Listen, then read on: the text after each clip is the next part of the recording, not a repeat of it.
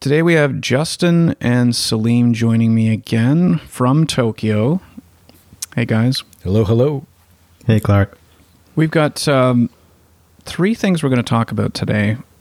Continuing on the theme of childhood dreams from a previous episode where Paul and I talked about some childhood dreams we had in terms of mostly profession or or vocation, and um, we've Salim is stepping up today in this episode to talk about his uh, perspectives on childhood dreams. Then uh, we're going to talk about a documentary called Coded Bias as part of our We Talked About This movie club. And uh, we'll delve into some of the the details of, of that. We've done this on previous episodes where we've taken a documentary and pulled them apart, extracted some of the salient points, and what our reaction was to it, and and uh, then we're going to finish up with a strange news story, which uh, we promised this time we're actually going to another part of the world where we found some strange news. Salim found something for us there, and uh, well, first of all, I just want to start off with a quick COVID update from Japan. That uh, we've been we were at about a 30% vaccination rate here for a first dose in, in Canada, which I think if you compare that to the US as an example, uh, they're 30% for t- two doses. So we, we feel like we're lagging behind here in terms of our vaccination rate. It's not going quickly enough for us. However, from what I'm seeing in Japan, this is a, a stark difference. Um, to both Canada and the US in terms of vaccination rates. And I, I thought it would be just interesting to hear a little bit of an update from you guys in terms of COVID situation there. The whole vaccination rate, which I understand is exceedingly low in Japan. But do you guys mind just sharing a, a little bit about that? Justin, I know you had a lot, a lot you wanted to say about it, so I'll, I'll let you go first here.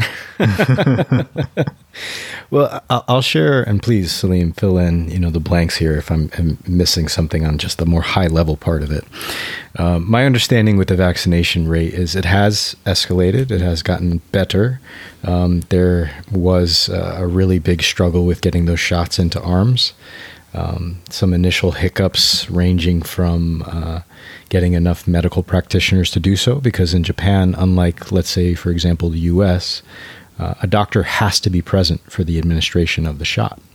So that causes a bit of a, a, a pinch. Um, they actually there was an emergency measure that was even announced a couple days ago where they were going to allow for dentists to also administer the shots as well. I saw that. Yeah.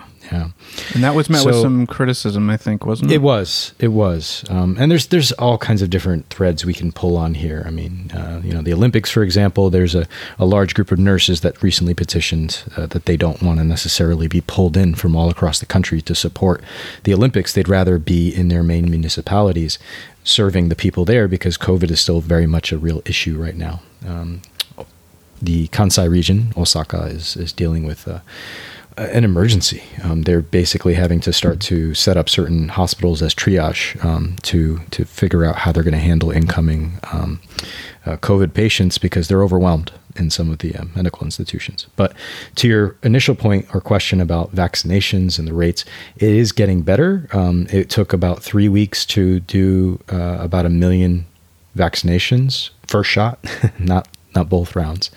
Uh, and then now it's down to about one week a million. But the problem with that is uh, there's 120 odd million people in this country, so that would take two years uh, to to administer, two plus years to administer all those shots if the rate remained as it is. Um, so that's an inherent issue. Um, we're also having specific to COVID, uh, what would now be considered, I guess, a a third or fourth wave. Fourth, fourth wave, wave, I think so. Yeah, yeah. So yeah. Fourth wave. Yeah and uh, Osaka is uh, experiencing numbers that are higher than Tokyo consistently, which wasn't the case before. Uh, Tokyo is still in, in, is week on week, um, you know, comparing Wednesday versus Wednesday and Thursday versus Thursday and so on. Uh, week on week, the numbers are going up uh, anywhere from ten to thirty percent.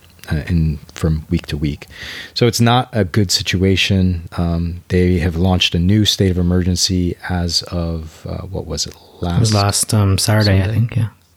Yeah. Yeah. So we, are we're a weekend so, now. Yeah, Yeah, and and the problem is uh, we're in Golden Week, and um, people have been through this for now, you know, a year plus. They're You want to explain what Golden Week is for our, our non-Japanese Sure. viewers? Oh, sorry, not viewers, listeners. Excuse me.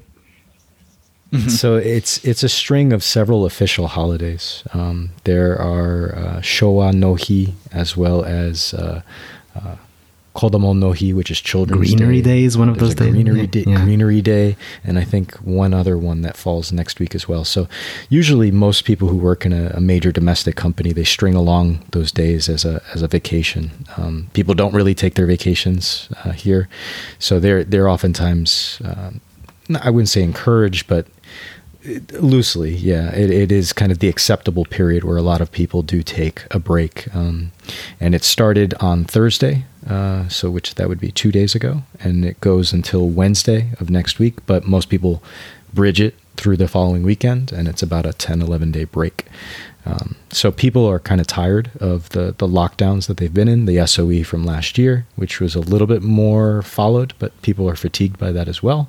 They're also fatigued by the fact that there's enough government ministry officials who keep getting caught going out at night and uh, getting COVID themselves and then bringing the Oh, COVID jeez. back into their offices. So, younger people, which is where the biggest cluster of the new COVID cases are happening between 20 to 40 years old, are um, Similar here, by the way. They're out. They're they're having a street beer. They're having a um, they're hanging out by Waseda University near Takadanobaba, and uh, they're having a good time. And I, I mean, in some ways, I can't really blame them after everything that they've experienced and what they've seen from a, an official standpoint. Um, from a personal standpoint, uh, my my son's school uh, notified us a few days ago that uh, two members of staff, two teachers, um, may have come into contact. One of which a spouse was positive, and the other one potentially came into contact. And it turned out that the one whose spouse was positive and also was positive, and then it also turns out a student now is positive, Hmm. and they've shut down that entire grade. But obviously, the kids interact with other grades during recess and things like that. The school and Tokyo as a whole has kind of been in. I don't want to say it's a full-on la la land, but you know, there's definitely a, a fair amount of good fortune and luck in terms of how how little I think the impact has been on most people's lives um, physically, for the most part.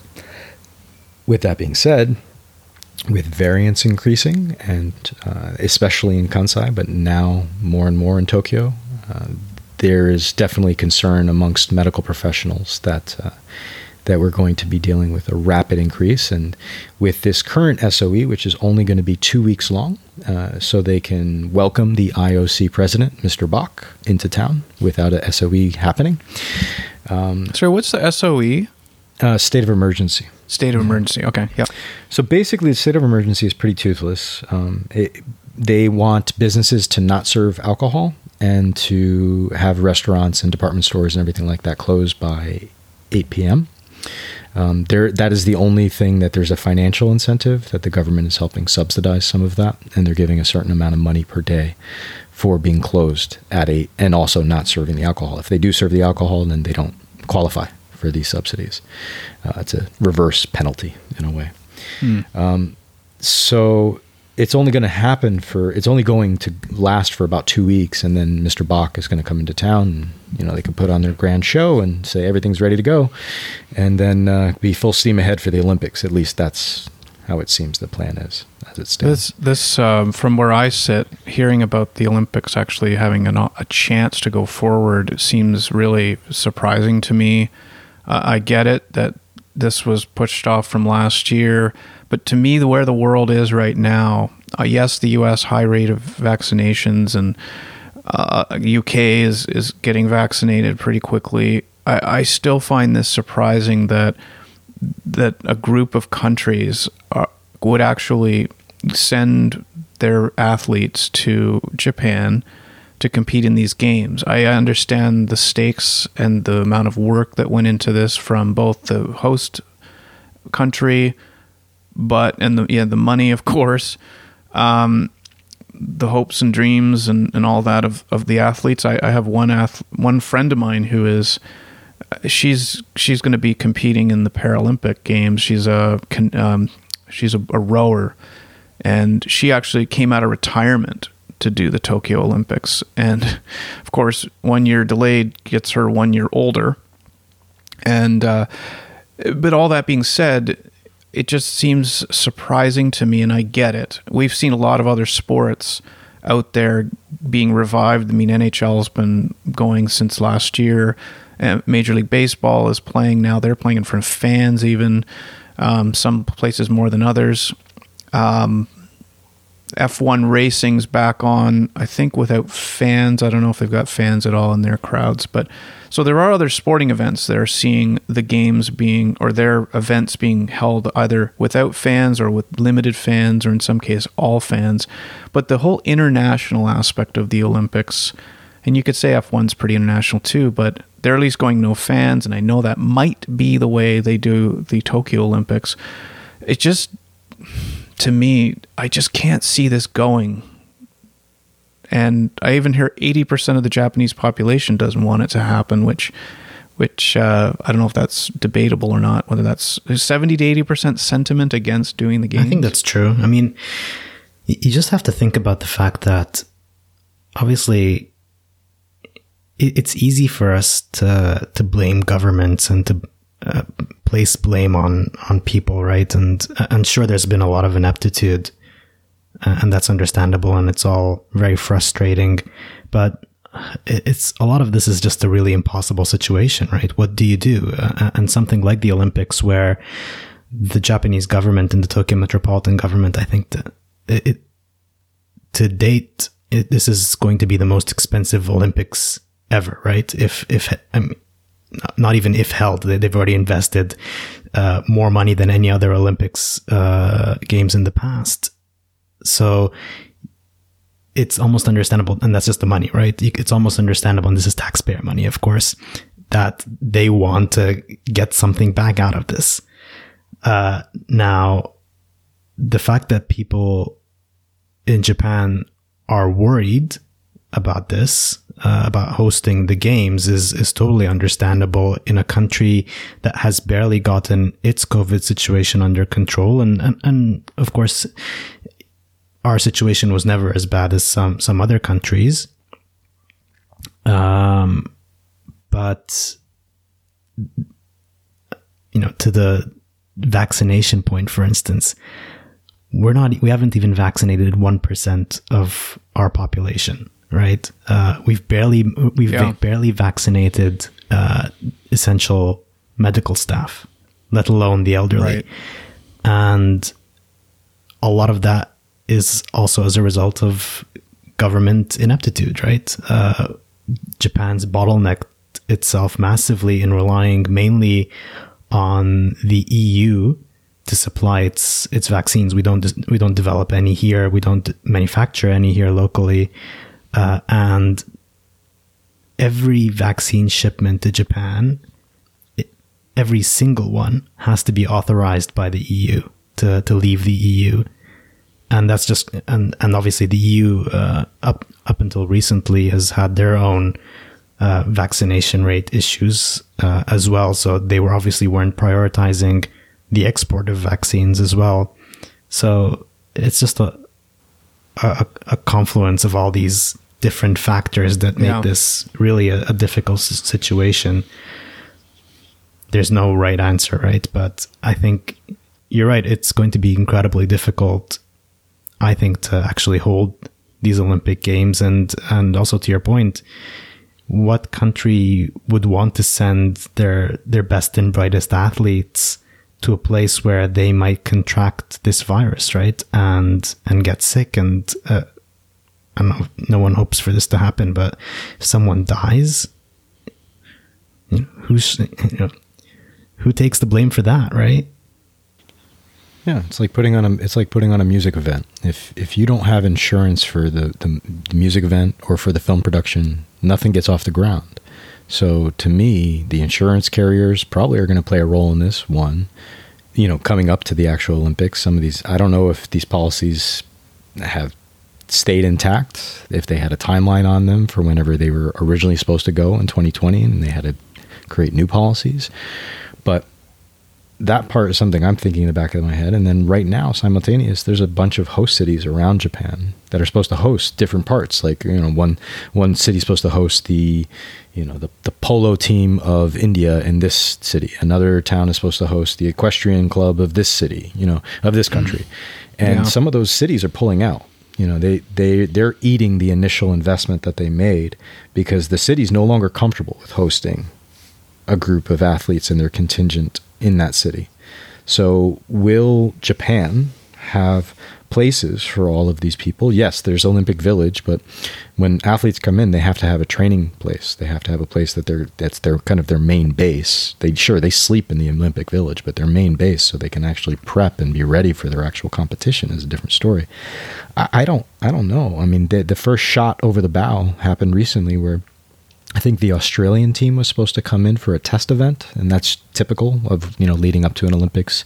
A few months before, you have some friendlies, some meets, and they were supposed to come in, and they canceled it. They said no, we can't come into Japan; it's not safe.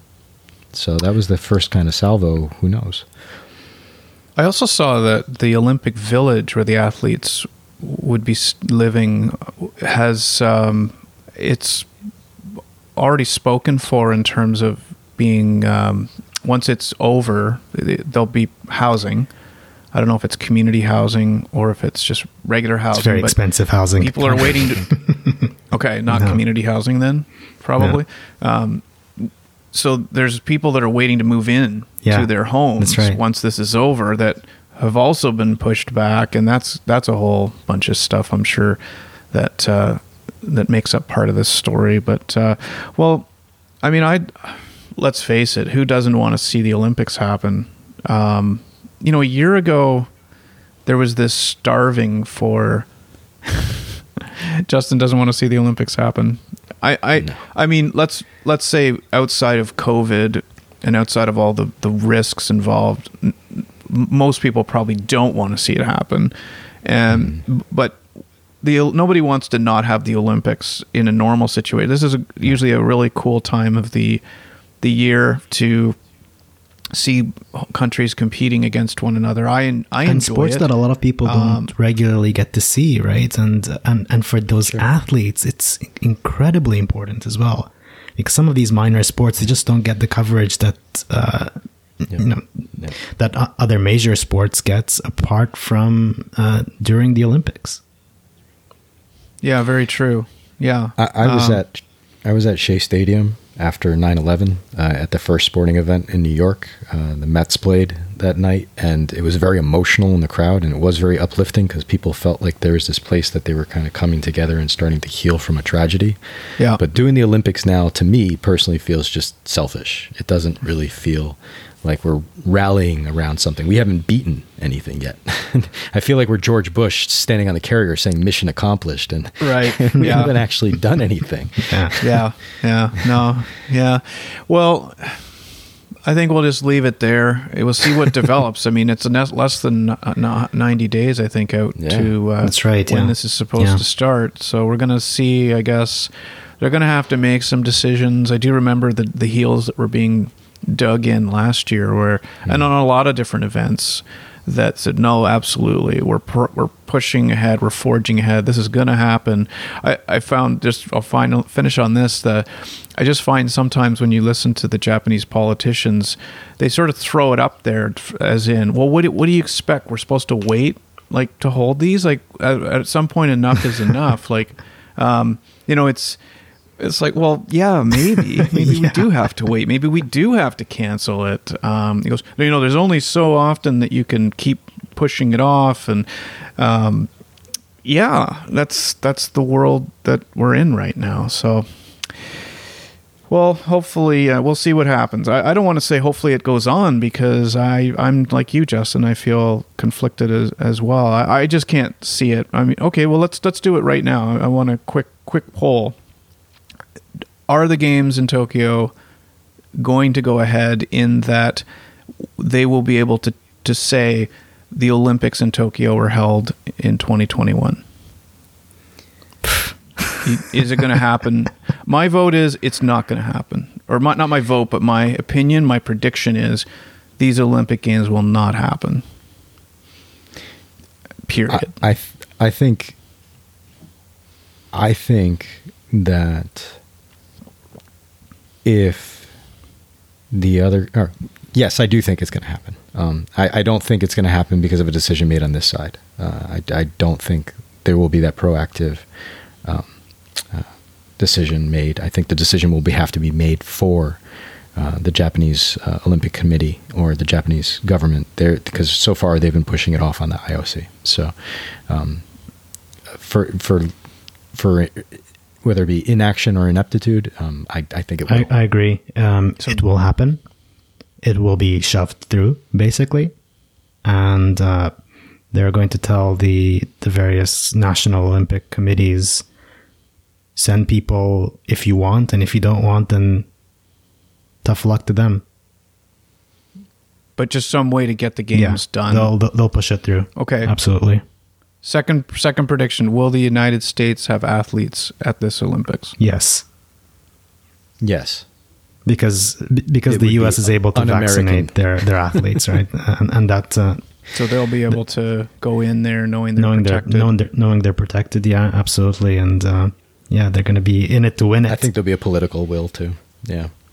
yeah. Yeah, Hmm, I think there'll be some political will behind it as well. I think that uh, some of the, the you know, we're America, you know, group will will Absolutely. kind of beat For- their chest and say, no, we we can't not show For America, up. it's a You know, win. this is We're- it would be for America to win to We're say, yeah, vaccinated and we're exactly, yeah, we're vaccinated.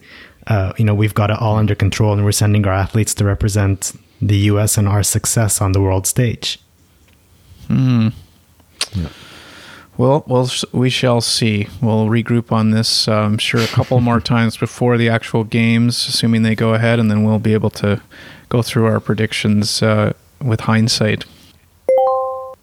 Okay, moving into childhood dreams. Salim, you stepped up to uh, talk a little bit today about your childhood dreams. And in a previous episode, Paul and I talked about the childhood dreams that um, him and I had. I- More of a focus on me than Paul in that episode. But uh, my dream had always been to be the next Peter Jennings or to be the next um, Vin Scully, maybe, of the sports world um, in terms of baseball broadcasting.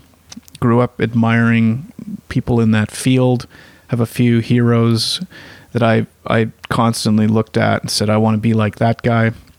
But my parents didn't want me to go to school for for radio and television, and and they were also in control of the money and Of how it was spent in terms of my Yeah. tuition. So um, I went into a very liberal arts program, and um, I, Paul and I did talk about how, in at least in Canada, you're forced at a relatively young age to pick a education track. Um, at 18, you kind of have to know, especially if you're going to specialize in something. If you want to be a doctor, if you want to be a lawyer, if you want to be a a broadcaster, you when you leave high school and go into post-secondary education, it's difficult to not impossible, but difficult to say do something liberal, like sort of open for a couple years and then decide, oh, well, I'll be a doctor or I'll be a, a radio personality Right, or yeah. whatever. So we, we kind of get forced into it in a sense to make these decisions. Like I said, especially if you want to get into something specialized. So the tendency is usually to either do that, and and it should be something that you're going to make, be able to make a living at. Um, most parents want their kids to take up a you know if you say I'm going to be a history major, the first thing most parents are going to say to their kids are, well, what are you going to do with that? right? Yeah. um, be a history teacher, be a historian. You know, how much money are you going to? Yeah. In the teacher side, um, yeah, you can you can make a living at that. But uh, other than that, what are you going to do? And I used to get that with my English major choice, which I did end up picking mostly because my math just wasn't strong enough to uh, get me into another type of thing. So I had to get into more of um, something very liberal, something wide ranging, Right, yeah. and kind of figure it out later. But in the back of my mind, I always wanted to. Really wished I had been at the Ryerson radio and television program where I was learning about journalism and, and TV and production and stuff. So Cou- couldn't English, maybe, I suppose English or that track could have gotten you into journalism as well, right? I think that was something I imagined to be the case. Um, Right. But you know, the longer you you go, the more you start realizing, well, okay, two years, uh, I'm going to finish my get my degree here, and then at some point I'm expected to go get a job and make money. So Right. after three years of, of university, uh, getting my English major, okay, then I go into radio television, and there's another two years or so of holding off making a living. So Right. so yeah, that's so it just got me thinking. The reason I I like this topic is because I often wonder, you know, I've heard people say what you if you really want to know what your passion is, ask yourself what did you want to be when you were a kid? And whether you believe in that or not, I mean, when I was a kid, I wanted to be everything from a baker to a bus driver to a fireman to Yeah. to a radio broadcaster. Um, but I wanted to to tackle or take apart a little bit of those things that you dreamed of, Salim, when you were a kid, and whether or not you had any regrets you didn't pursue those things. Were those just pipe dream dreams anyway, and you knew you really weren't going to try to pursue them? But I, I thought Yeah. we could tackle a little bit of, if we have time, even what if you had pursued it? Where would you be today? Would you be Right, yeah. miserable?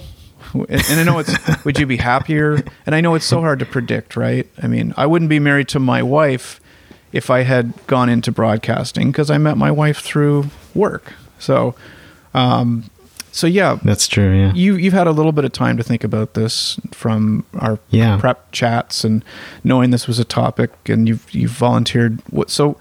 Share with us a yeah. little bit about your cup, what your childhood dream was growing up, Right. and where where it went. So, so uh, for me, it was a little bit interesting. Um, my first, the first job or the first career that I ever thought I wanted to have was lifeguard.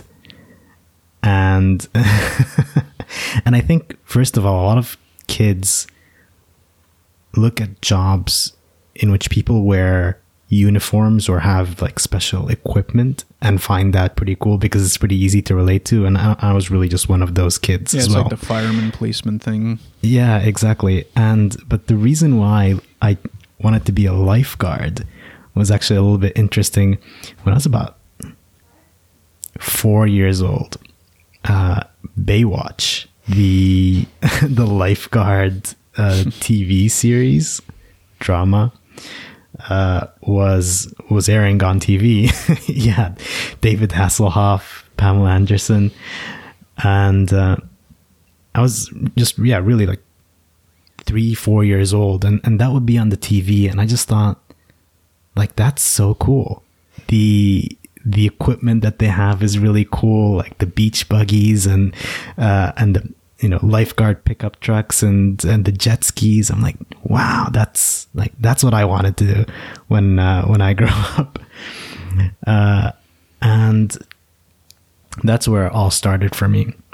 And from there on, I think I've just jumped, you know, flip flopped from one career dream to another. And um, Well, let me. I just want to ask you about the Yeah. lifeguard thing for a sec. So, this was something that I thought about in when I was talking about the broadcasting career and wanting to be to go into that space. Was what really was the job?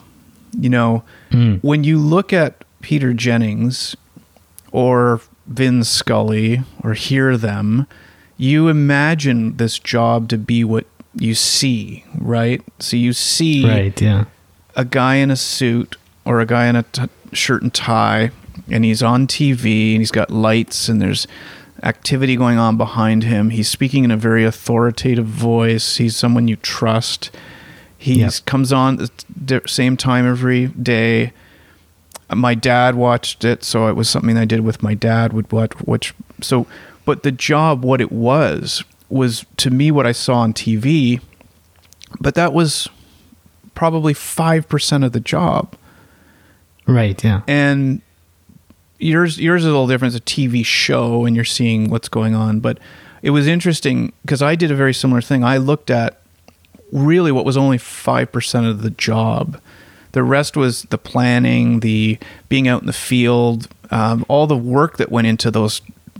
Probably after commercials, 16 minutes of on air time. A lot of studying as well. Right. That's but that's Yeah. what I wanted to be when I grew up was the guy Right. sitting in the chair versus all the other stuff that goes into being, you know, the The ninety-five percent And the of the work that goes to yeah, get there. in the background. Yeah. and and So I don't what about again being? Sorry to jump in. So what about being the man in the chair was appealing to you? well, trusted the trusted guy that everybody uh, was tuning into. You know, there was the three big networks, right? I think he was ABC, and there were three options for news back then. You had Dan Rather, you had Tom Brokaw, and you had Peter Jennings. And I liked Peter Jennings in particular because he was he was Canadian and he, he just had this look of trust to me. He was a good looking guy. He he just I loved the way he looked and, and the way he hmm. sounded. That was the job I wanted. But is that what going into radio and television was? My parents looked at that and said, okay, that guy is one in in hundred million that gets there.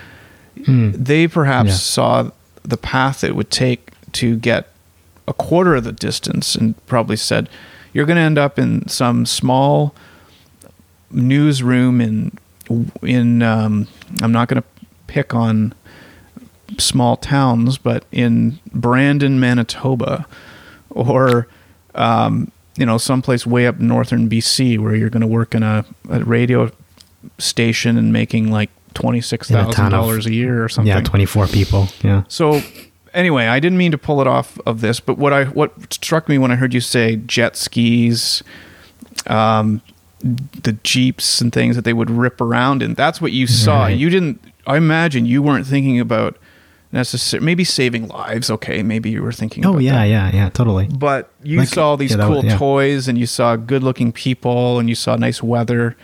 Or did you see more? Did you see all the other elements of it, and that that also attracted you to it?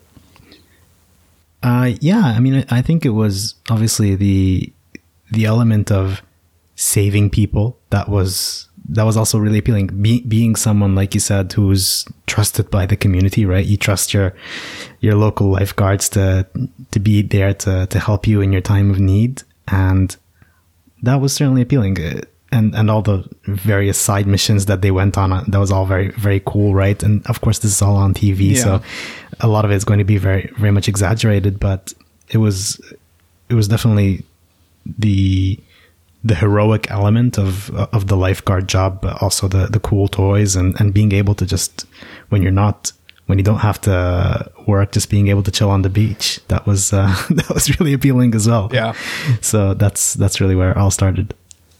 But did it go beyond that? Did you think uh, like how old were you when you you said three or four? Yeah, I was like three or four. I was very young. Have you ever looked back and said, "Eh, "Wish I had pursued that"? Because lifeguards could are often like for a lot of people, um, they're a, a part of their growing up. Like they become lifeguards at sixteen or something and do that for a couple Right. summers, and then they, while they're putting themselves through school. I'm assuming you didn't see lifeguarding as a vocation for the rest of your life. No, no. I mean, and, and you know, like, like I said, I was I was really young, uh, and I think it would have been what two, two, three years after that. I'd, I'd already moved on to something else, and and that next thing was actually uh, wanted to be a pilot. Right. So again, uh, the cool toys, right? The uniform, uh, respected uh, as well, right? And uh, uh, also, I, I grew up fairly internationally as well. I, I the first time I got on a plane, I was literally a, a few months old, uh, and that was my first international uh, flight. Obviously, I don't, I don't I don't remember anything of it, of course, but uh, I felt very closely connected to airplanes, and I still I'm still a bit of a of an of an avi- aviation geek to this day, uh, and I really love it. So uh, pilot was was one of those things that I wanted to be, and I, I aspired to be a pilot for a few years. Uh, after you know, after deciding that that was something that I'd be interested in pursuing at maybe age uh, six or so. Uh, how but, deep are we talking about here with the with the flight and uh, and pilot geekdom? Are we saying like, you know, entry level, like a few flight simulators into certain planes, or are we saying like full bore, you know, kind of like train otaku here in in Japan? Uh, I mean, I, I don't. No, I'm not. I wouldn't say not full blown. Like if full blown means you know you're going to the nearby airport right. every weekend right. to go uh, photograph planes. Uh, no, I don't. It, it's not to that level, but I'm I'm geek enough to uh, on on a weekend tune into like the aircraft control right. Uh, like channels, like radio channels, and just listen to that hmm. Uh, while opening the uh, like the open source uh, maps, like the you know uh, the radar maps, so you can see uh, what planes are going where and, and when. Like if a, if a plane is flying over, I can generally identify what kind of airplane it is. So not full on, full on, but nearly there, I guess. Definitely a fan. Definitely a fan, that's for sure. So that was that was something that was really close to my heart uh, for a very long time. I wanted to do it as a career. Uh, was really serious about it uh, until I moved on to the next thing, right? And this was now when I was a little bit older. Must have been when I was um, starting high school, and I realized that I was very interested in in diplomacy, and I wanted to become a diplomat. Mm. But that's where things got a little bit complicated for me personally because I have multiple citizenships. Uh, and um, my my father is from, from Egypt and my mother is from Japan. Uh, uh, but I was I was born in the states. The dilemma of okay, you can I could want to become a diplomat, but diplomat of what country, right? Who are you? Who do you represent? Right. And that and that was actually a, quite a, a challenging uh, challenging problem for me, where Egypt was out by default. I couldn't be become a diplomat representing Egypt because uh, in in Egypt you need all all four of your grandparents to be Egyptian. Uh, otherwise, you can't even get a job in the government there. Uh, so that was uh, that was a, that was a prerequisite that uh, I would not have been able to meet. So are you are you was, fully f- uh, fluent in Arabic? Yeah, yeah, I am flu- flu- fully fluent in Arabic. So you had that. Uh, I, I, lived in I, I, lived in Egypt from uh, the first grade to the twelfth grade. Okay. So okay. all of my formal education, formal primary education up till college was in Egypt. So I was I was certainly fluent in Arabic, a lot more fluent in Arabic than I am in Japanese still to this day. So uh, it's it's definitely my second language after English, or almost on par with English and uh, I think I was very closely attached to Egypt at that point as well. Uh, so having lived there, obviously, uh, but it was um, it was not going to be a a possibility.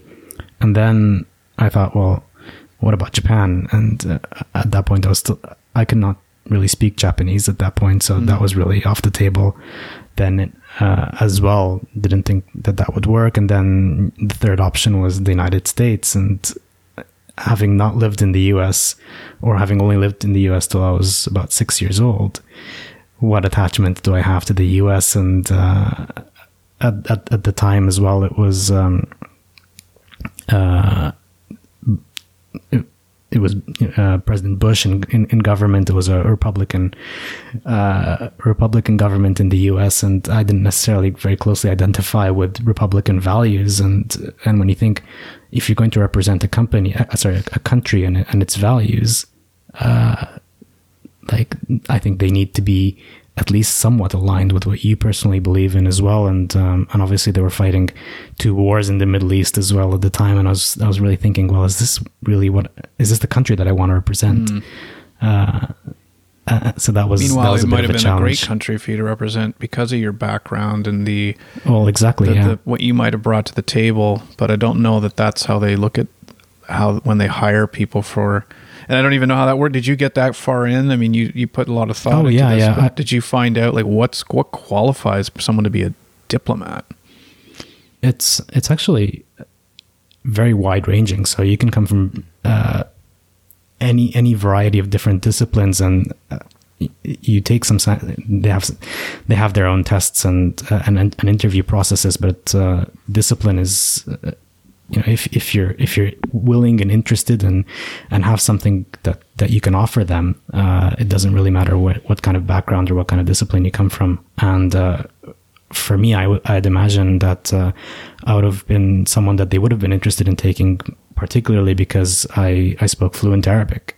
And uh, for the US State Department, at least, they, they really value uh, candidates who speak other languages. So if I, if I had Japanese as well at, at the time, uh, or you know even even today right? Uh, if i if i go to them and say well i speak japanese and arabic and uh, and i have a basic understanding of uh, of french as well that that would uh, certainly tick a lot of boxes i'd assume uh, but yeah, I, I decided not to pursue that. It, it's always been sort of in the back of my mind, maybe something internationally uh, till till this day, uh, like a UN kind of thing. But yeah, uh, di- diplomacy is is diplomacy and international relations. Those worlds are um, challenging to say the least. Right? It's not it's not as straightforward or, or as glorious as one may imagine. And uh, as of, as I've grown and, and gotten to meet a lot of people who are in these uh, disciplines, uh, who are in these um, kind of jobs, diplomats, uh, national dip- for representing governments and uh, and internationally UN diplomats as well. The the kind of horror stories you hear uh, with regards to the to the to the work that they do and the uh, and often the uh, the hurdles that they face in trying to do what you think makes sense. Uh, it's So if you, it, it um yeah. I'm just going to say, so lifeguard, pilot, diplomat, money no Yeah. object. Which one would you pick? Um, today, I'd uh, I'd probably still say diplomat. I'd I I would love to be a diplomat, even knowing how challenging it is and uh, how often it d- difficult it is to, to get anything done. I, I would still do that because it's it's just a a type of career that I that I am attracted to, and I think uh, the skills that I have would uh, would be reasonable uh, re- work reasonably for for a job like uh, for a career like that. How did your parents factor into any of this? Were they a part of the thinking behind your vocation? Like, how influential were they in what you chose to pursue vocationally?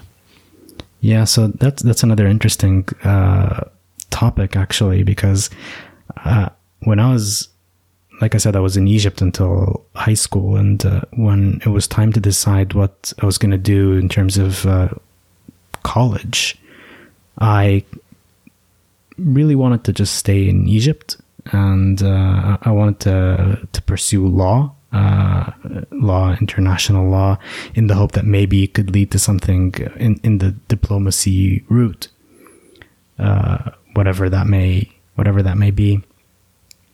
Uh, but eventually, my my parents, who did have quite a bit of, a bit of influence, convinced me that I should go to Japan, and uh, and the reason for that is because my my mother's Japanese, but uh, and I am Japanese as well, but I couldn't speak the language. I barely knew anything about the culture. So they said, "Why don't you just go to Japan and uh, and learn the language and learn about the culture? That might work well for you." And, and I thought, well, yeah, maybe. Why not? Let's let's give that a go.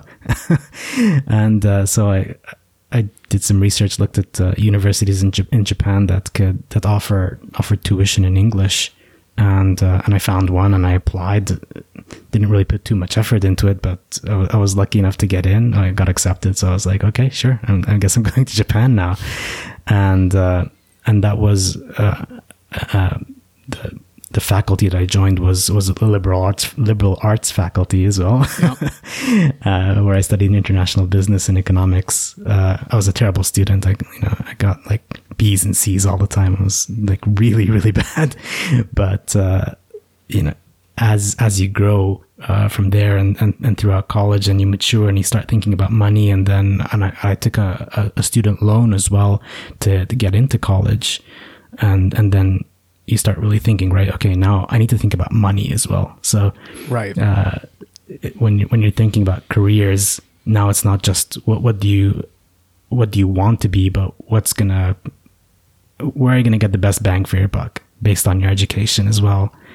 And uh, and at first, I actually thought that was going to be in in the energy uh, sector in oil and gas, where again, similar to diplomacy, uh, I wanted to use my my language skills, my knowledge, especially of the Middle East, where Japan, uh, where I was now living, imports.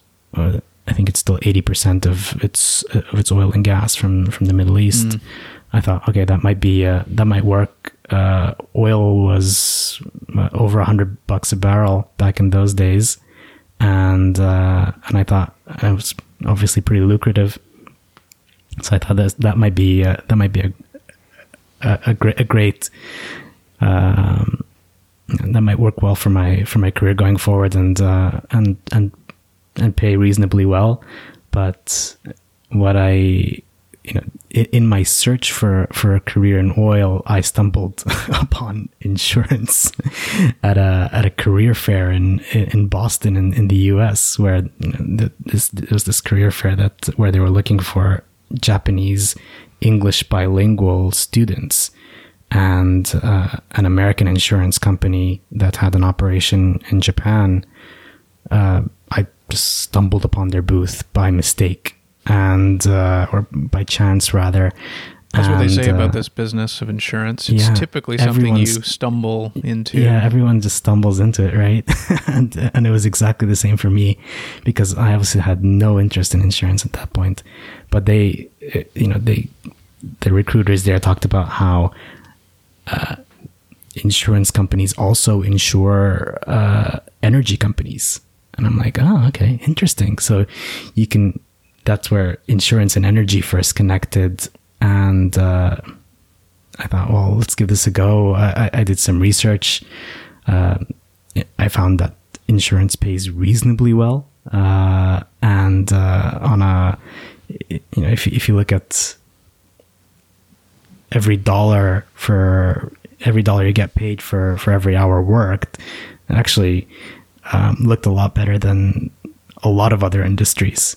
Uh, that even those industries that paid quite well. So I thought, well, I don't want to work too hard, but I want to get paid reasonably well. So maybe insurance is going to be the career path for me. And a few interviews later, I got I got accepted, um, and um, here I am still today in the insurance industry, still insuring energy companies. Uh, so uh, worked out pretty well. But it's um, it's funny how lifeguard morphed into uh, insurance man after uh, 20, 20 odd years. Yeah, you could say that. Well, the glamour of lifeguarding with buggies and and jet skis. Um, equipment, the pilot side, you know, you're you're in charge of some very important, expensive equipment.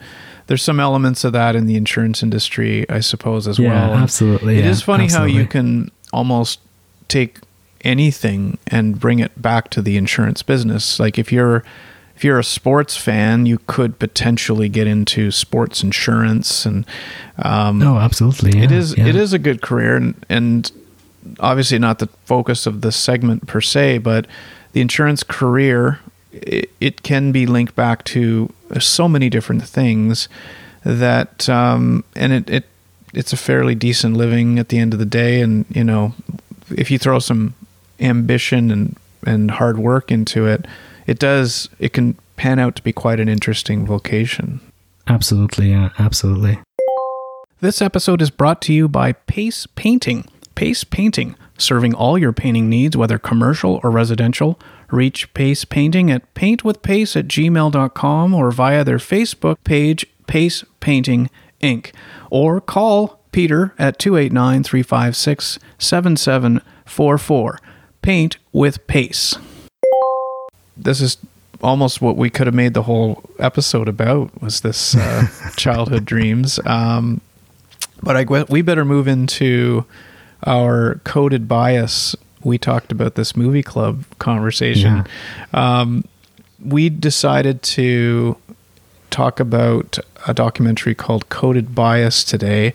And it's a bit of a it's funny I was thinking about our last one, The Pharmacist, and that you know there were some spoiler alerts we needed to throw up there in the beginning. And I'd argue that coded bias doesn't really have too much of a need for for a spoiler alert, but for those who haven't seen the documentary, who would prefer to watch it before they listen to what we're going to talk about, um, you can always come back and and to this part of the, the, episode, and after you've watched the documentary, it's about ninety minutes, I think. Um, but if you just want to get the Cole's Notes version or the um, that's what we called it here anyway. The Cole's notes, Cliff's notes, Cliff's um, notes, yeah, yeah, hmm. the sort of yeah. abridged cheat sheet for what what's this 90 minutes all about and how can we hear from us three who can talk about it in maybe 10 or 12 minutes or, or a little longer. Um, justin it was your turn to pick i picked the pharmacist which uh, was a, a four episode documentary. It was a little heavy. Um, it was your you were up next to pick, and you you you chose coded bias. Um, what uh, what made you choose it, and um, what what's it about? Yeah, sure. So uh, answering the first part, uh, what made me choose it is it's been a present topic. It's been something in tech that's been a prevalent conversation, and something that actually ties back to the documentary and some things that have developed recently. But basically, uh, tech as an industry struggles with diversity. Uh, it struggles with having representation in a lot of different levels, uh, most especially in management and in board in board positions. But in the relevance of this documentary and what this documentary is about, it's about coding. It's people who work at the um, engineer level, coding level, who are writing the scripts, writing the algorithms, writing the things that inform how a program runs and how software runs. And inherently, there are some challenges. Uh, the challenges are if the code is being written only by one group of people, let's say, for example, in this case, most often it's being written by white male, then there are certain issues that are going to arise in the coding as they kind of expressed in some of the documentary um, that it is going to reflect history at that time that has occurred up to that point. And let's say the world is changing and the world is reflecting a new standard going forward. The code may not represent that because it's being it's being written based on history. So this documentary focuses on a young woman named Joy, who is an MIT researcher, who, in essence, um, was doing some some project that where she was trying to use a facial recognition software, and the software couldn't recognize her. And she is African American, and she is of a darker complexion, as she said, and it, it, especially these facial recognition softwares especially struggle with um, darker skinned faces, especially female. Um, it kind of goes on a sliding scale from white male all the way to um, dark skinned female in terms of how well the software or how effective the software was in recognizing the face and matching it to um, their database. And what it forced her to start to face was okay, um, what kind of issues are there? How is unconscious bias impacting coding? Um, with data being a reflection of history, how susceptible is the technology to bias and where the discrimination creeps in? And it, it does a good job of tying certain things to the more general challenges within uh, the tech industry, I think that this documentary, and you, you you asked the question why I picked this documentary. I picked it because uh, diversity and inclusion is a big part of the, the work I've done in the past in my consulting work. It's a passion. It's something that um, I'm I'm somebody who champions having diverse voices in the room, uh, whether they be of uh, different ethnicity, uh, sex, uh, creed, uh, education, religion, whatever. Uh, diversity is a strength. It's it's more effective in risk mitigation. It's better in ideation, and it it usually is the lifeblood of an organization. And it is something that I was very interested in, and I picked this documentary. And after watching it, I will have to say right here at the front end that uh, it is lacking. this documentary was very thin. Um, there's a lot of kind of stretching in different areas. Uh, there's a lot of filler. Um, we can, you know, go into that in a second. But just the the more general uh, overview of this is uh, they're focusing on the premise of facial recognition in AI, and they're trying to tie it in relation to overall um, in how it affects coding and how it affects uh, maybe bias in, in, in technology in general. Uh, it does touch on a few other things uh, about how it can lead to kind of an Orwellian state. Uh, it does kind of touch on some things around stats and figures and corporate surveillance and maybe even the Chinese uh, social scoring and mm-hmm. things like that, which is a whole other thing because that, that that whole thing was really weird. I have I have a a loose theory on how they represented that later. Um, but uh, the challenge I found in this was the documentary is painting this picture that it's a topic that's being discussed. It's being discussed in Capitol Hill. Uh, it's a topic that is uh, becoming something that's affecting people of varying economic classes uh, whether it be in their housing or in being able to apply for loans and how the algorithm does those things. And it, it really paints this picture of, uh, of kind of like a hopefulness. And the really big challenge is um, uh, companies own the algorithms, companies are in control of this. And um, to leave it just to these large corporate behemoths, these you know what did they say it was uh, nine nine companies, I think six in the U.S. and three in China. Yeah, yeah. To yeah. leave it to these nine companies, in essence, to dictate how we shape um, the world, in essence, and how we interact with a lot of the world, uh, is a really scary proposition. And some of the very people that they featured in this in this uh, documentary. Obviously, this thing came out about a year ago. Um, they're no longer there. The, one of the people they kept showing, this ethicist at Google, she got fired. Um, two or three of these major ethicists. It's been in recent news over the last three to six months.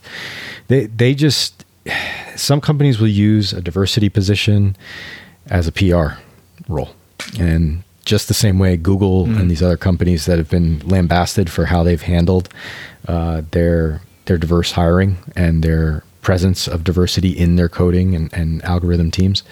And they'll hire ethicists um, to look internally and to try and work towards something towards the future. And then when, when the PR kind of, when the noise dies down, they push those people out. And, mm. you know, I, I feel strongly that this, this documentary you know, they only had a couple of elements and they tried to pull it all in. And I think they probably would have done better to just focus on one or two. It was, it was kind of all over the place. It did go, uh, it did go all over. There was a bunch, there was about five or six. I, I kind of lost count of how many different stories they were telling of various people, whether it was the teacher and his value added score and how he got pushed out of the school system due to some algorithms. Yeah. Um, the guy that was stopped in the outside the London subway there because he was covering his face and didn't want to be picked up by the facial recognition software. Obviously, the the main protagonist, Joy, in her story, right at the top with the facial recognition not picking her up. There was the Brownsville Towers, I think it was, the apartment mm-hmm. complex, or the Atlantic Towers in Brownsville, New York, and their whole plight against the landlord trying to install facial recognition software. There was the social credit scoring in China, mm-hmm. which I guess they were trying to use as a, a, you know, the difference between North America or the Western world and China. Um, on one hand, it's it's disturbing this whole social credit score thing, but one one thing I really thought was very apparent that they they mention is that at least the Chinese are they're not trying to um, pull a wool over anyone's eyes. They're quite open about it. Hey, you're being surveyed, you're being tracked, you have a credit score, behave, make sure your families behave. I think they uh, they use the term it's like algorithmic obedience training in China.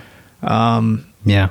So there were a lot of stories around this, and probably to And the parolee. trust the parolee and what happened to her when she was um, yeah on parole, and how they ran her through an algorithm, and she was seen as a dangerous, a high likelihood of repeating her offenses, but none of her good things that she was doing once she got out of out of jail or once she got working, none of that was recognized.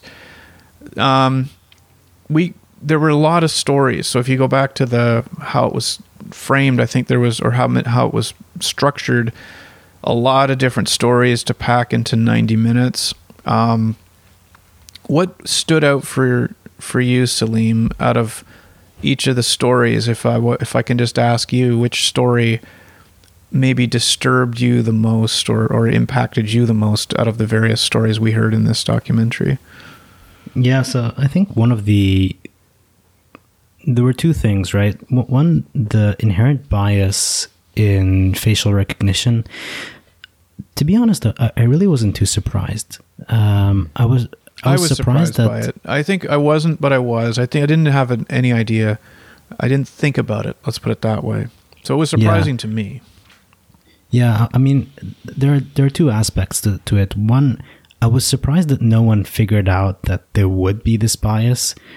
Uh, on the other hand, I thought I'm not, I wasn't surprised because let's say, you know, the average person, right? And and obviously these people who are creating these systems aren't the average people.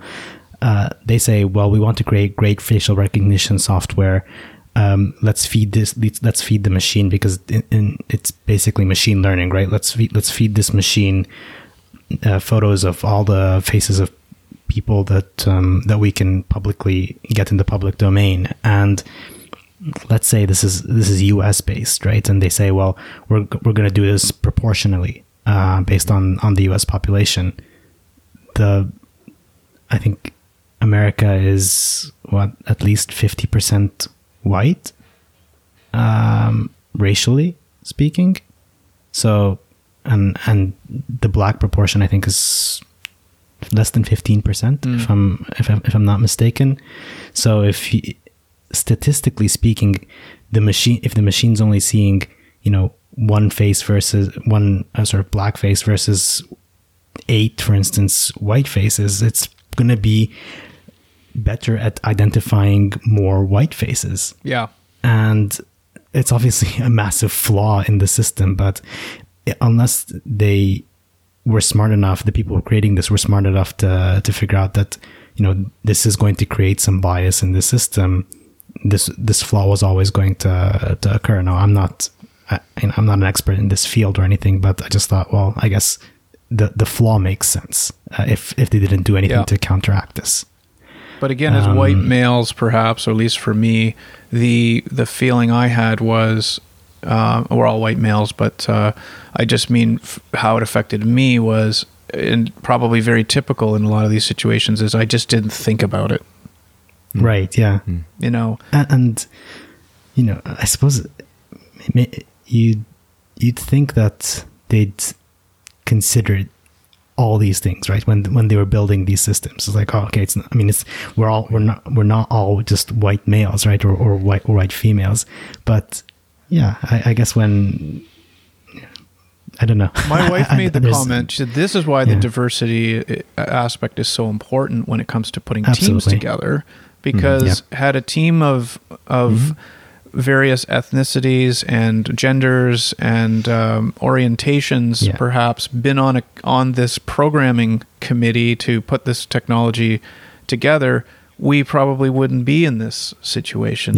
That was the big failure, right? Because these teams obviously weren't diverse enough to consider how these flaws could occur in their in their systems. Yeah. Um, yeah. Do Justin, go ahead. Do you think they care?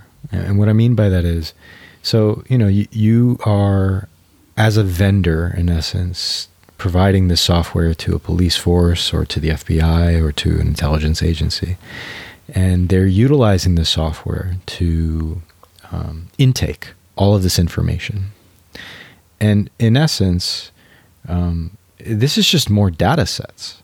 So they don't really, do they really even care about the accuracy, or are they letting, like, for example, in the UK, where that guy pulled the pulled the thing up over his face, or a young a young gentleman who was of African descent gets stopped by someone, and he wasn't a match to whatever it is that they thought they saw Yep. over the facial recognition software.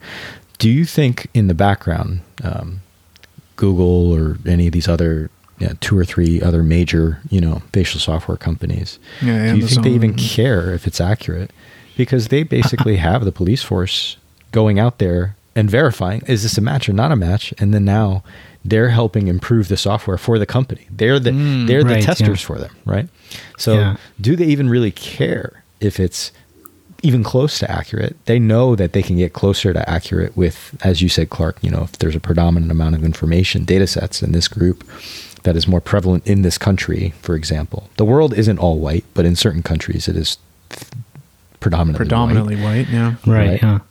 So in, in, the background, you know, these IBMs, Google, Amazon that have these facial recognition packages that they're they're trying to sell to these different uh, governments and government agencies and institutions. You know, I- I don't know that you know to that's the scarier part, right? Like in principle, yeah, if they had a diverse team and there were more voices in the room, maybe someone would be raising their hand and saying, "I'm not Yeah. so uh, uh, sure I'm- we should be." Yeah.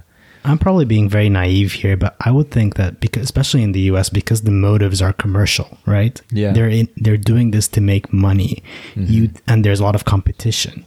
You'd think that, and or or maybe not you would think, but naive Salim would think that, you know, if if if I were in it to make some money, right? Uh, I'd want to have the best product out there that actually does what it's what I say it does Yeah.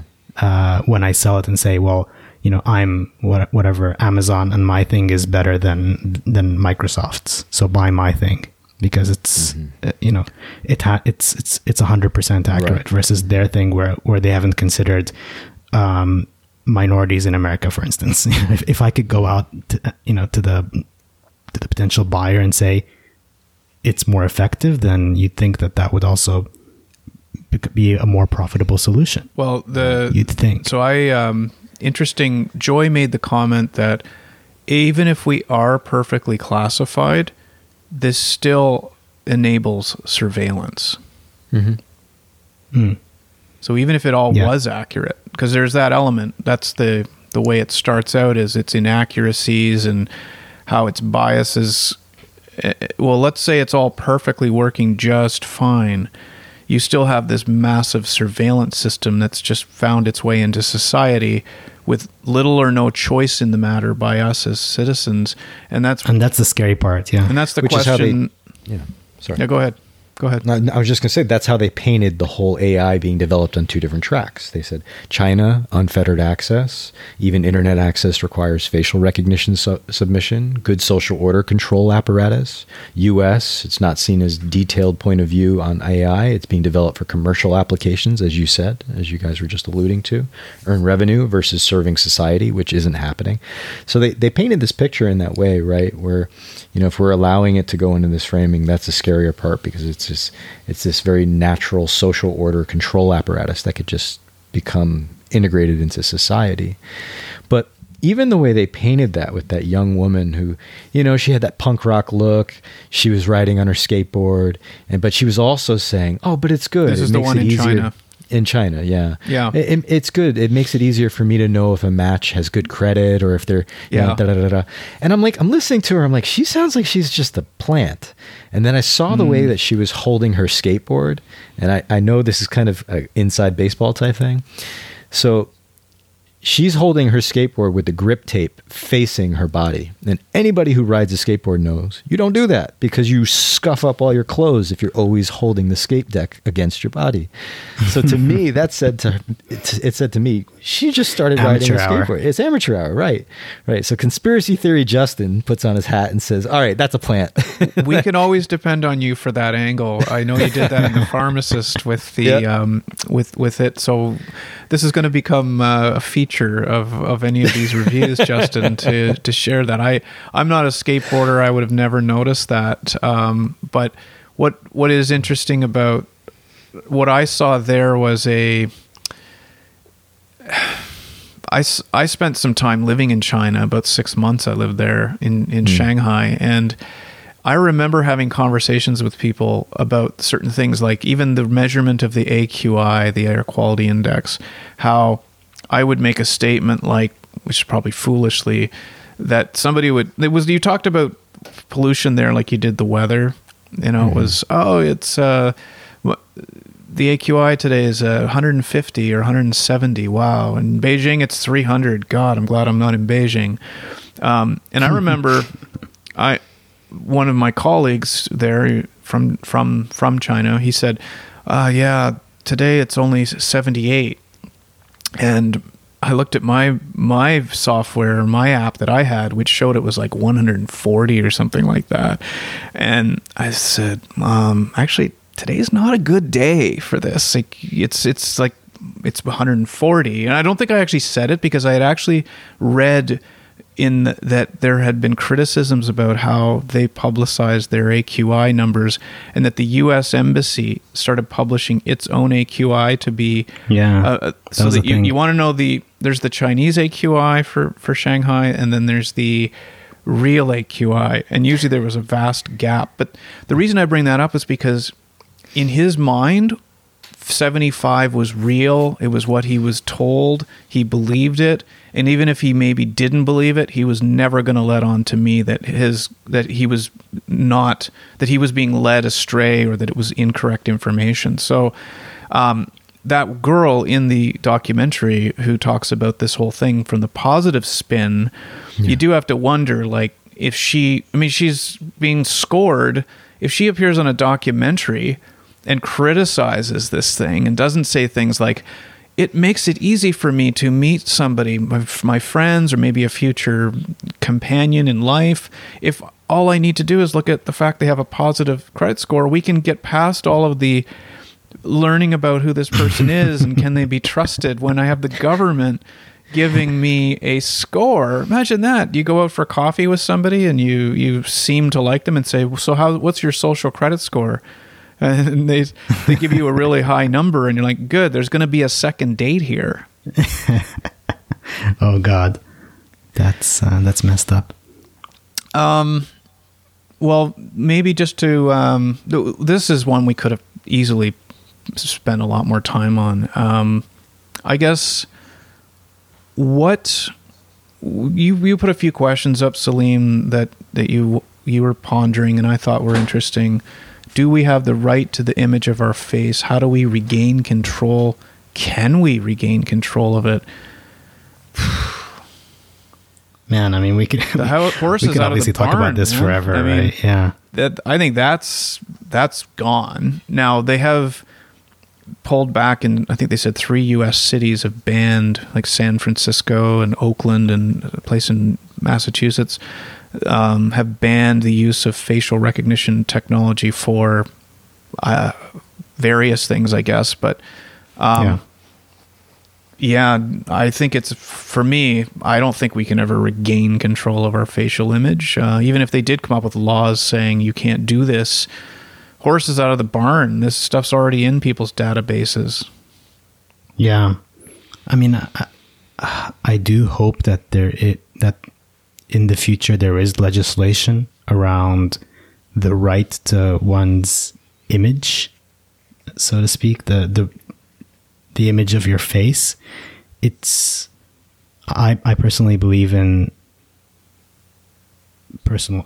I'm I'm very I'm super keen on my own privacy, and uh, I do try as best I can to to protect my privacy.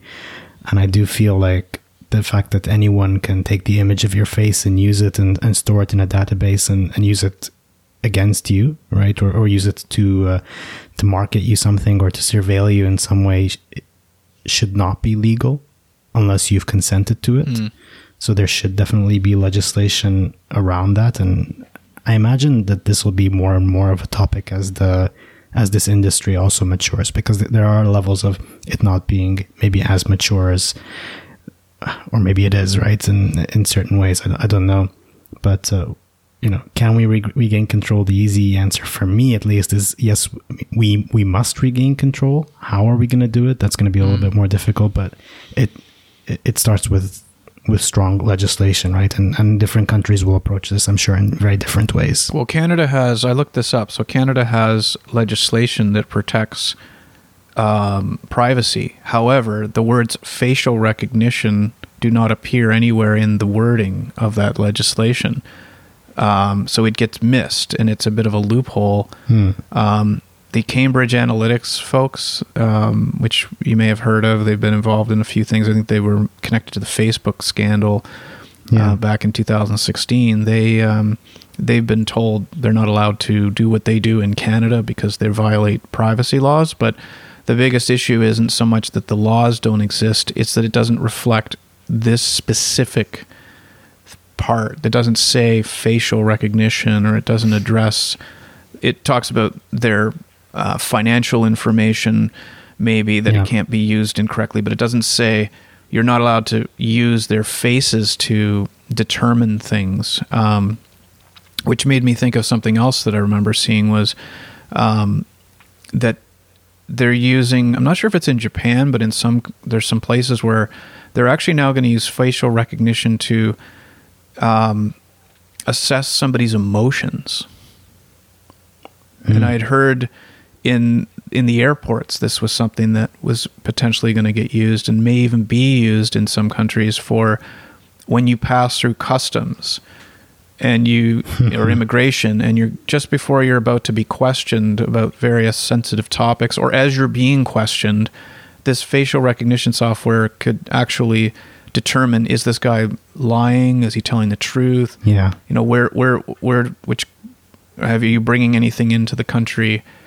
Um could have it's always a they can either decide i'm going to stop everybody and pull them aside and go through their belongings or they can use their gut and say this guy you know a little eyebrow twitch or whatever they use to determine someone might be lying well now they have this Yeah. facial recognition thing that um, may rightly or wrongly be assessing somebody as a, a threat or that they're lying. There's so many far-reaching implications here.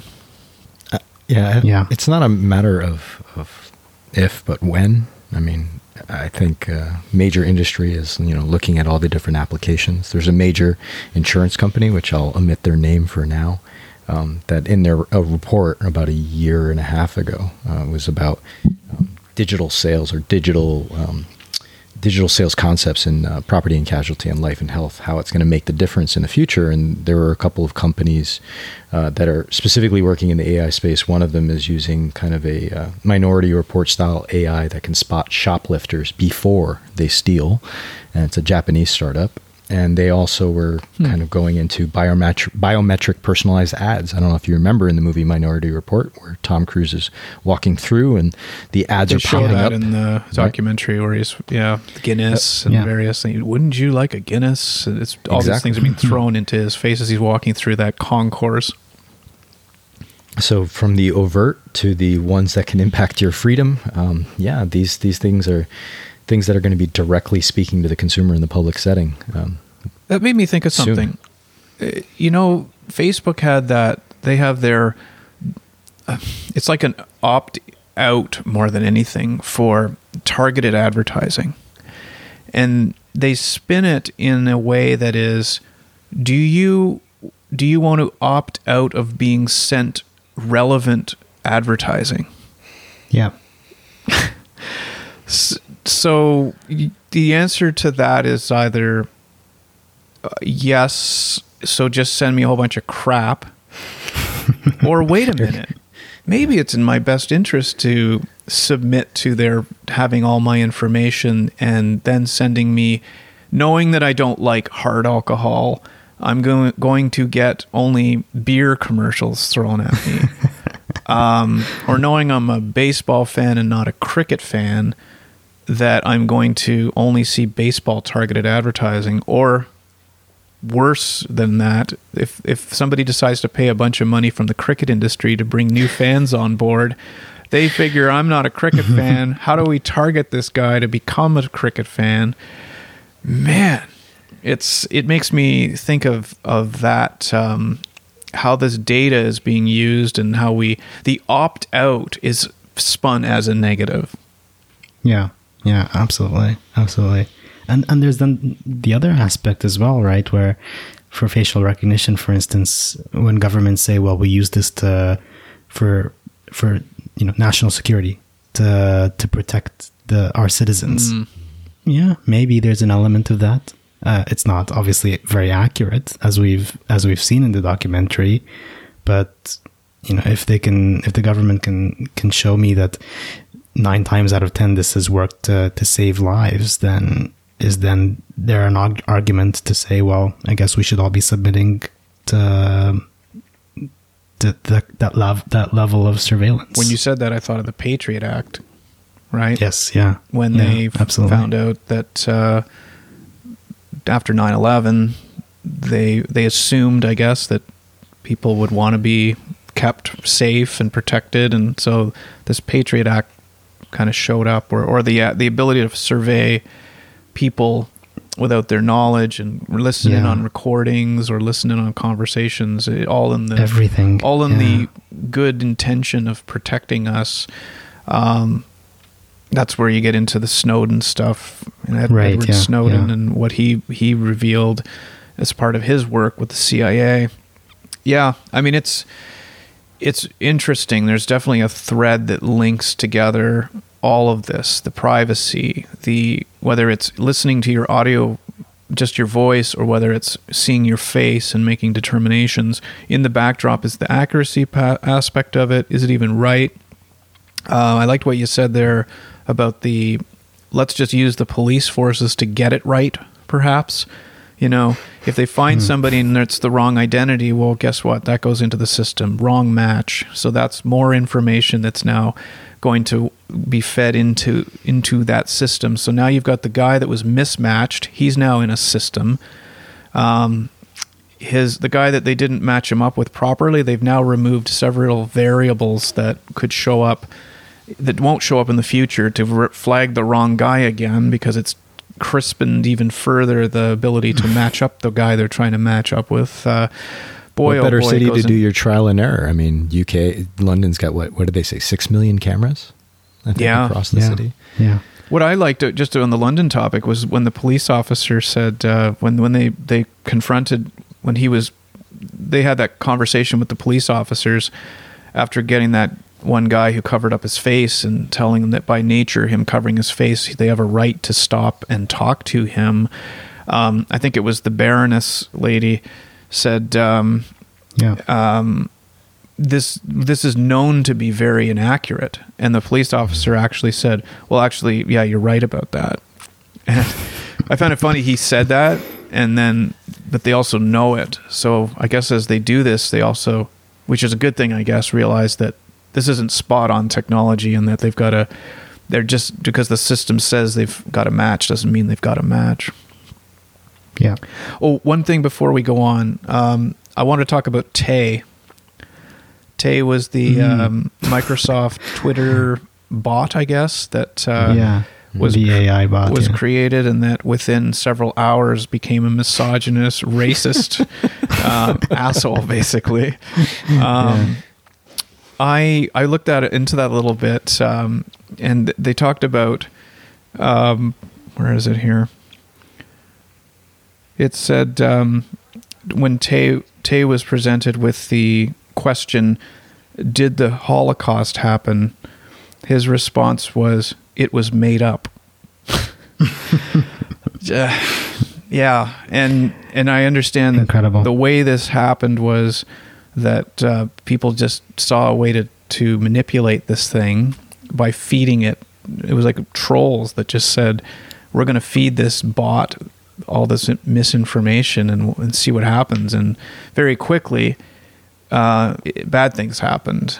Um, and you know, you if you replace Tay with like just a regular Joe out there who's just minding his own business and gets flooded with inaccuracies and uh, you know, I'll I'll use like people members of my family even who who will hear something and believe it to be true and not vet it with anybody um, not obviously to that degree something like the holocaust but you know how many times have you seen a headline and skipped past it and took the headline and said, "Oh wow, that's terrible," but then didn't bother to read deeper into the article. Mm-hmm. Um, again, another topic that we could we could really go. Uh, there's so much to unpack here, but um, if we're going to have time for, oh, um, I, one thing I wanted to say was compared to other documentaries, The Great Hack, mm-hmm. which we tackled, uh, Paul and I mm-hmm. tackled a number mm-hmm. of episodes back.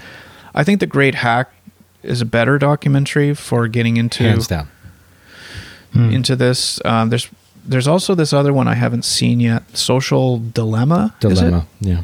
Yeah. That one I've heard is is good as well. Um, it's well done. They dramatize it a bit, but it does a good job of tying all the pieces together and and the the real ramifications on mental health and things like that.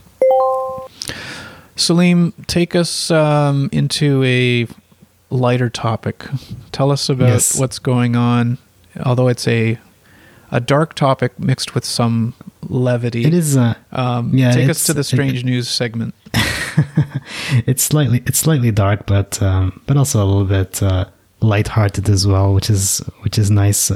Yeah. So our a strange news story for today takes us uh, somewhere a little bit, uh, or some, I wouldn't say unusual, but uh, uh, to a country that we haven't covered before, which is which is New Zealand. And I'll keep this short and sweet. The um, the title of this article um, is uh, "Raising a Laugh at Funerals is No uh, Dying Art for this colorful New Zealand coffin maker," and it's a it's about a coffin maker who made a coffin for for this guy. And i'll tell you what uh, i'll just read the the first few uh, sentences from from the article itself. Uh, when the pallbearers brought paul sorry phil mclean's coffin into the chapel there were gasps before a wave of laughter rippled through the uh, hundreds of mourners the coffin was a giant cream donut uh, and so basically this uh, this guy Phil who who died uh, decided that um, his his uh, funeral is going to be a bit of a, I guess, a, a lighthearted event, and uh, chose this uh, this person. Um, I think yeah, his name is Ross Hall in in New Zealand, who makes funny, interesting coffins. And uh, yeah, so the this Phil guy he he chose a, a cream donut. So what does it look like? Can you can you have a picture of it? Oh, I see it here. They're loading it into the back of a into a hearse. A hearse. Yeah, it looks like a big hot dog or something. But it does look like a bit a hot dog, but I guess yeah, this is uh, what they would call a, eclair or an eclair. Yeah, it kind of look like, looks like an eclair, doesn't it? Anyway, it's it's pretty hilarious to be honest, and I, I like that. It's um, personally speaking, I, I I don't think anyone is a fan of funerals, but if uh, if they if there's a reason or, or a way to make a funeral a little bit more lighthearted, then I'm all for that. And I find I found this brilliant.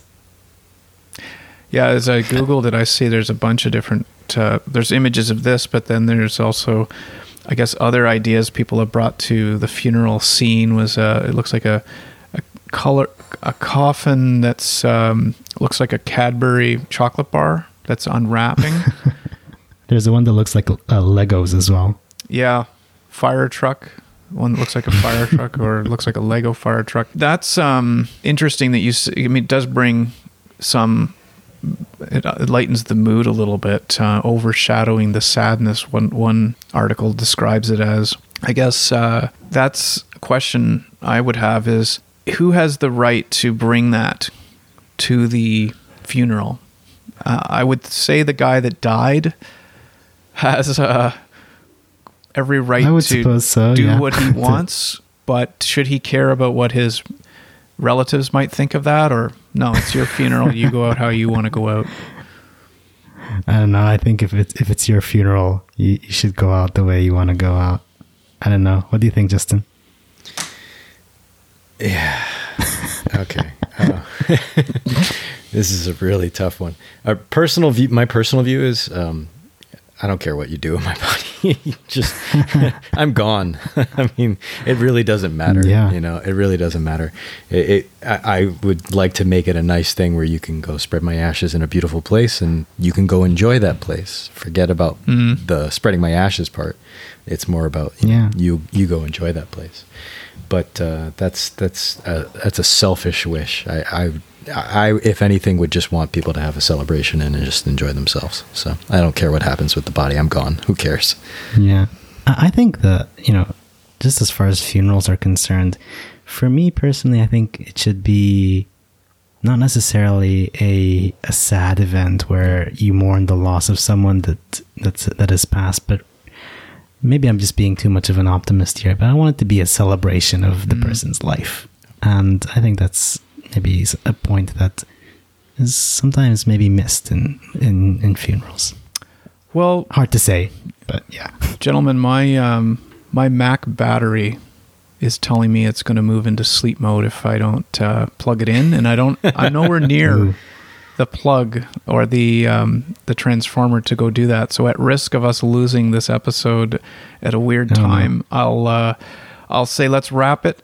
Um, as always, good to get you guys together from Japan and, and appreciate your perspectives uh, in the beginning there about the vaccination. And uh, Salim, you're um, one day you might get that jet ski or that beach buggy, and you could once you save up your money from your insurance uh, career, you can maybe live out some of those lifeguarding um, dreams and um, buy yourself a copy of Microsoft Simulator X, which I think is coming out or has already come out. Um, Yeah.